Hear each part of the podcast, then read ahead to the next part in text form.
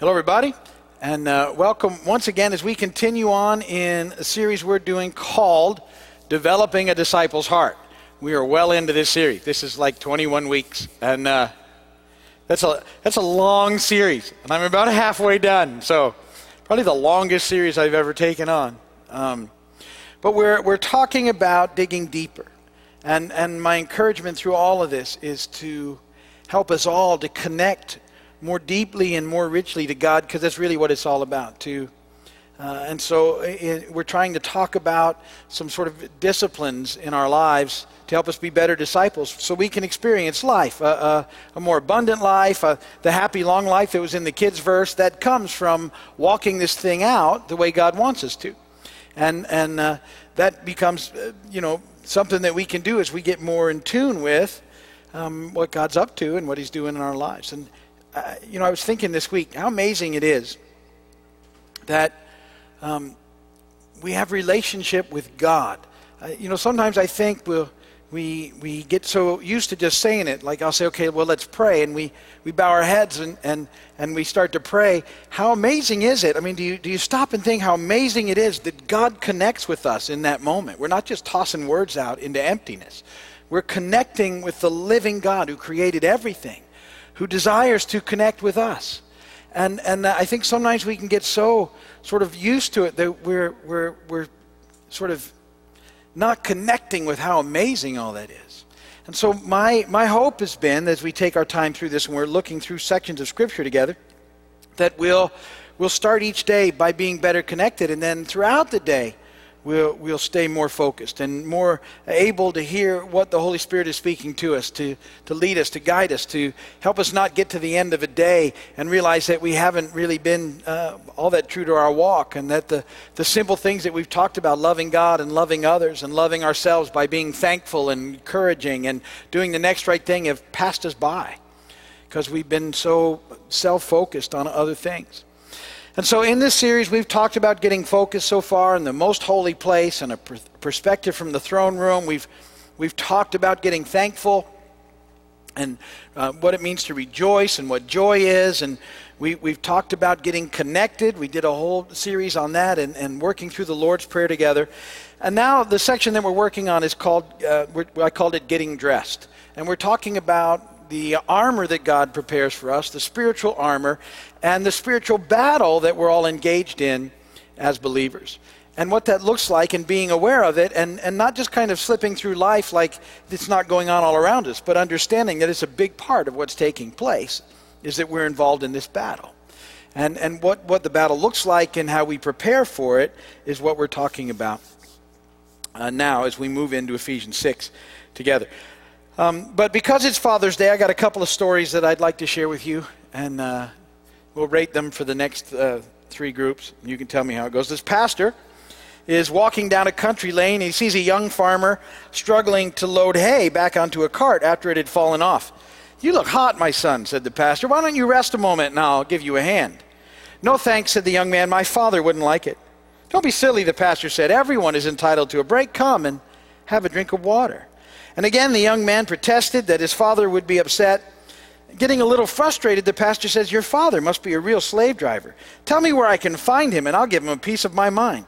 Well, replied the young father, fa- uh, farmer, he's under the load of hay. Okay. I got two, so that one didn't have to work. This one's a little deeper. A boy is about to go out on his first date, and he's nervous about what to talk about. So he asks his father for advice. And the father replies, My son, there are three subjects that always work. These are food, family, and philosophy. So the boy picks up his date, and they go to an ice cream shop, and they have ice creams in front of them, and they're just kind of staring at each other for a long time. And the boy's nervousness is just building and building, and he, he remembers his father's advice, and he chooses the first topic, and he says to the girl, he says, Hey, do you like spinach? And she says, No. And the silence returns. And after a few more uncomfortable minutes, the boy thinks of his father's suggestion and turns to the second item on the list and he says, Well, do you have a brother? And again the girl says, No. And there's silence once again. The boy then plays his last card. He thinks of his father's advice, and he asks the, girls follow, this, the girl the following question Well, if you had a brother, would he like spinach? That's really funny. You'll get that later. Food, family, philosophy. I right, never mind. If I got to explain it, then. I, was, I roared. I was in my office. See, that's what happens to me. I'm, I just, I'm, and then I thought, they'll hate it. It's perfect. Scripture reading I put here on purpose Matthew 16, 13, and 17 through 17 in the message paraphrase. When Jesus arrived in the villages of Caesarea Philippi, he asked his disciples, What are people saying about who the Son of Man is? And they replied, Some think he's John the Baptizer, and some say Elijah, some Jeremiah or one of the prophets. He pressed them, And how about you? Who do you say that I am? And Simon Peter said, You're the Christ, the Messiah, the Son of the living God. Jesus came back and said, God bless you, Simon, son of Jonah. You didn't get that answer out of books or from teachers. My Father in heaven, God Himself, let you in on this secret of who I really am. And now hold that intention as uh, we talk about today Ephesians 6 12 and 13. I'm going to read them to you. For our struggle is not against flesh and blood, but against the rulers, against the authorities, against the powers of this dark world, and against the spiritual forces of evil in the heavenly realms. Therefore, Put on the full armor of God, so that when the day of evil comes, you may be able to stand your ground. And after you've done everything, to stand. When the day of evil comes. I, I used to think I was like uh, talking about a long way off or something, and, and really a better reading of that as the day of evil comes. As we prepare this, as the enemy gets ready to, to sort of uh, be, be moving things uh, around and, and causing the trouble that he can cause, we need to do everything that we can to stand because the battle is on. And one of the tricks that the enemy uses, one of his, his uh, favorite tricks, a very clever trick that he uses in order to promote evil, which is what he's trying to do, is to distract us. Uh, it's, it's distraction. The evil one wants to distract people from the truth. And whenever he can, evil flourishes. And, and he does it by keeping people more fixed on the natural than the supernatural, on the temporary than the eternal. We talked about a lot of that concept in this, in this uh, study together, and we've looked at those things. But it's a, it's a huge trick that the enemy wants to um, use on us is to distract us, to keep us focused off the, the bigger truth, which is the eternal, and more focused on the temporary, where we get distracted and, and where we often sort of um, uh, turn and get, get consumed by the temporary and we forget where real life is. Because real life is found in, in hanging out with Him and in walking with Him. And then as we do that, He moves us into the now because that's where we exist, that's where we live. But we can't focus on it and it can't consume us, which is what happens to the world around us. And so he, his trick is to keep us more uh, um, consumed or focused on the things of man rather than on the things of God.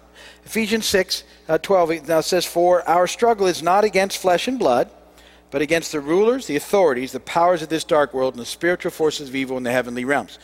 So our struggle is not against flesh and blood, um, but, but it, it tends to take precedent in our lives, and, and it distracts us. Um, and, and it moves us into putting the things of men before the things of God, focusing on the temporary instead of the eternal. And so we, we have to um, move past this. We have to figure this out in our lives. And to do that, and really the, the place where standing up to evil begins is knowing the answer to this question that I'm about to give you. This is the big question and answer that you should know. Who do you say that Jesus is? Who do you say that Jesus is? The way that you answer that question determines everything about you live, how you live in this life. It determines everything about this life and the next one. It has a huge impact on everything that you do. Who do you say that Jesus is? Um, I think I recounted this story to you once before, but it's, it's one of my uh, favorite stories. So uh, you've probably heard it more than once, or maybe you haven't if, you, you're new here. I, I, I think back to this time when I was in 10th grade, which was a long time ago now. It was before electricity, and uh, we used to have to walk 25 miles to school uphill both ways uh, in the snow with no shoes. You know how that works. Um, 10th grade, and I had a, an English lit class that I was taking. And the day before a test, this teacher, uh, I've, I've forgotten her name now, I used to know it, but this teacher used to stand up in front of the class with a copy of the test, and she would literally read the test to us, question and answer everyone, and you were allowed to take notes. She would give you every question that was going to be on the test and every answer for every question that was going to be on the test. And you could write it all down. These were absolutely the easiest tests I have ever taken in my life. The, the, there was no reason that everybody shouldn't get 100% on that test. And yet, here's what used to fascinate me a large percentage of that class would either fail those tests or get poor grades on them. And I used to be incredulous. I was like, they, she gave you every question and every answer yesterday, every single one of them, and you could write them down so that you could think about them overnight. And, and they, they wouldn't do it. Now, back then, I used to think they were stupid. But in, in reflecting on it, it wasn't they were stupid, they were distracted. And rather than moving into the opportunity they had to get the questions and the answers, they were doing other things. They were thinking about other things. They were thinking about the temporary things in their life, and they were missing the bigger picture. And, and so uh, it's easy to get distracted in life. And the answer to the most important question that I just gave you is given to us in the scripture by Peter, and it was revealed to Peter by God. Matthew 16, 13 through 18. When Jesus came to the region of Caesarea Philippi, he asked his disciples, Who do people say the Son of Man is? They replied, Some say John the Baptist, others say Elijah, still others Jeremiah, or one of the prophets. But what about you? Who do you say I am? And Simon Peter answered, You are the Christ, the Son of the living God. Jesus replied, Blessed are you, Simon, son of Jonah, for this was not revealed to you by man, but by my Father in heaven. And I tell you that you are Peter, and on this rock I'll build my church, and the gates of Hades will not overcome it.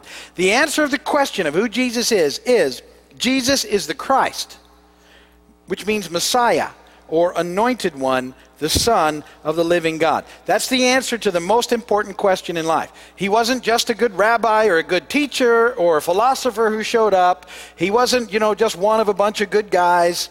Jesus is the Christ, the Messiah, the one who came to deliver and save us, the Son of the living God. That's the answer to the most important question in life. That is the answer. And the, the rock that Jesus is talking about that he'll build his church on there is the answer to that question. It's that understanding that God gives directly by a revelation to Peter and, and thereby to all of us about the answer to this most important question in life. It's the foundation for a life in Christ that allows us to stand up to evil because the gate of, of Hades, the gates of Hades, will not overcome it. And so it reminds us of what's really important and, and what really matters, and that it's all ultimately all about Jesus. And so, with that answer in mind, you got to think about the second point, which is this don't get distracted. Don't get distracted. And yet, it's so easy to get distracted. It's so easy to get distracted. Because look what happens to Peter in the very next moment from when that took place in verses 21 through 26 of the same chapter, Matthew 16. From that time on, Jesus began to explain to his disciples that he must go to Jerusalem and suffer many things at the hands of the elders, chief priests, and teachers of the law, and that he must be killed and on the third day be raised to life. Peter took him aside and began to rebuke him. Never, Lord, he said, this shall never happen to you. And Jesus turned and said to Peter, Get behind me, Satan. You're a stumbling block to me. You do not have in mind the things of God, but the things of men. Then Jesus said to his disciples, If anyone would come after me, he must deny himself, take up his cross, and follow me. For whoever wants to save his life will lose it, but whoever loses his life for me will find it. What good will it be for a man if he gains the whole world and yet forfeits his soul? Or what can a man give in exchange for his soul? So, the enemy distracts Peter. And he does it by getting the focus on the things of man rather than the things of God. And Jesus makes it clear as you follow through in that service, uh, in that passage of Scripture, that our focus has to be on the things of God to experience life. He says, Whoever loses his life for me will find it. What good will it be for man if he gains the whole world and yet forfeits his soul? What good would it be if you got all um, completely focused on the temporary and somehow, which you can't do, made it all work out just right, and yet you missed real life, life now and forever? What good would it do you if you missed the bigger picture in what's happening?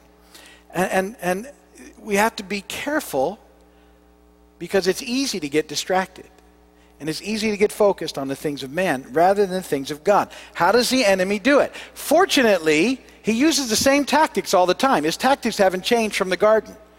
Um, they, they, they've stayed the same that he uses. And in 1 John 2.16, they're outlined for us. For everything in the world, the cravings of sinful man, the lust of his eyes, and the boasting of what he has and does come not from the Father, but from the world. This, these are the same three that he's used throughout time. The enemy's used, like I said, back in the garden It's what he started with. He tried them again on Jesus in, in the temptation time in the desert. They didn't work on Jesus, but they were the same three. And he's working them on us all the time to see where he can get us to, to bite the fruit, so to speak. The first one is the lust of the flesh. And, and the lust of the flesh has this, this uh, a picture in our contemporary culture of, of if it feels good, do it. If, if we think something feels good, then we sort of carte blanche think, well, then it should be okay for us, and that's a very temporary focus. Um, we, we think we've evolved, uh, we've come a long way, and a lot of times we go, well, the Word of God really doesn't count in this situation because, you know, it feels good, God wants me to be happy, and so therefore it's got to be okay. But it's a distraction from the truth of the simple question in life who's Jesus? The Christ, the Messiah. Life is found in following after Him. So it, it, it gets us all the time. The, the other one that gets us is the lust of the eyes. The lust of the eyes. You need it, you deserve it, and somehow life just won't be complete without it. And we see things, and, and uh, again, we, we fall into this all the time. This is, this is why advertisers are so successful. They show us things and, and they make us think that we just cannot have a life without them. And maybe before we'd seen them, we never even thought about those things. And we didn't know we were missing. But all of a sudden, they plant in us, oh, well, now you're not really experiencing life because you don't have this, or you haven't been to this spot, or you haven't done these things. Because we've seen them, and now we think we've got to have them, or life's not complete. And it's a trap because it's, it's so temporarily focused that we miss what matters. And the last one is the pride of life. And this is the one that, that stumbles us probably more than all the rest. And this is the one that I think he got Peter with. Because think about Peter. Now, Peter, remember, Peter had this struggle anyway. He's hanging out with these guys are always trying to figure out who the greatest one is among them. He's got a pretty much ongoing battle with several of the other disciples. And here he is, and the big question comes Who do you say that I am? And Peter says, Well, you're the Christ, the Son of the living God. And Jesus goes, That's it. That's exactly the right answer. And that didn't come from you, that came from my Father in heaven. Can you imagine at that moment that Peter was a little pumped up? I got it right. I ha ha ha ha. God spoke to me. I got it right. Didn't say it to you guys. You didn't say nothing. I got it right. That's my imitation of Peter, being a little proud. I don't know if he would have done that, but nonetheless, I did it. So, what's he do with that information? Well, I'm the greatest disciple. And when Jesus starts saying something he doesn't agree with, what's he do? He pulls Jesus aside and say, "No, that's not going to happen." Can you imagine? But do you get where he got stuck? All of a sudden, he just thought he had it all figured out. The pride of life gets him. And, and Jesus has to lovingly, which it really was, it may not have felt it, bring him back to reality because he was lost at that moment, thinking he knew more about what was happening than Jesus, the Son of the living God, very God. Do you, do you get it? See, it was a distraction that got him in trouble. And, and that's what we have to be aware of. And that's why it's so important that we take time to really get connected and focused and, and uh, uh, you know, thankful, and then really take time understanding how important this spiritual armor is in the battle that we're about to engage in, because the battle is real, and the enemy is trying to do that, and that doesn't seem, you know, a lot of times we think, oh, it must be this huge thing going on, it's just trying to distract you off the truth. That happens all the time. We buy into it all the time.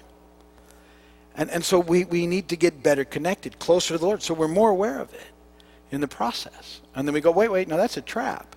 I don't need that for life. The, the, uh, the, if, you know, it's not all about what feels good. It's not all about what looks good. It's not all about the, you know pride of life. That's not where life is found. Life is found in knowing the answer to the question, who do you say Jesus is? Knowing the right answer as revealed by God. And then allowing that to impact the way that you live this life. Loving God, loving others, loving yourself, being thankful, encouraging people, and doing the next right thing. And that's, that's what it looks like as we engage in this. So that sort of sets up where we're headed over the next uh, series of weeks as we sort of talk in detail about what each piece of that armor does for us and how it impacts us, how it helps us to stay even more connected to the Lord in the process. And uh, so be thinking about that. Be reading those verses over the next week, Ephesians 6 12 through 18, uh, about the armor of God and what it means, and think about how these distractions are impacting your life and, and getting better focused so that they don't take us away from the truth and from experiencing the life that God has for us. Amen? Amen. All right. If you're watching on television or by video, thank you so much for spending these moments with us. We appreciate you doing that. We know how valuable your time is. Uh, if there's anything that uh, you need from us or we can do, email us or call us and we'll see what we can do. And we'll certainly be praying for you in the process. You can shut the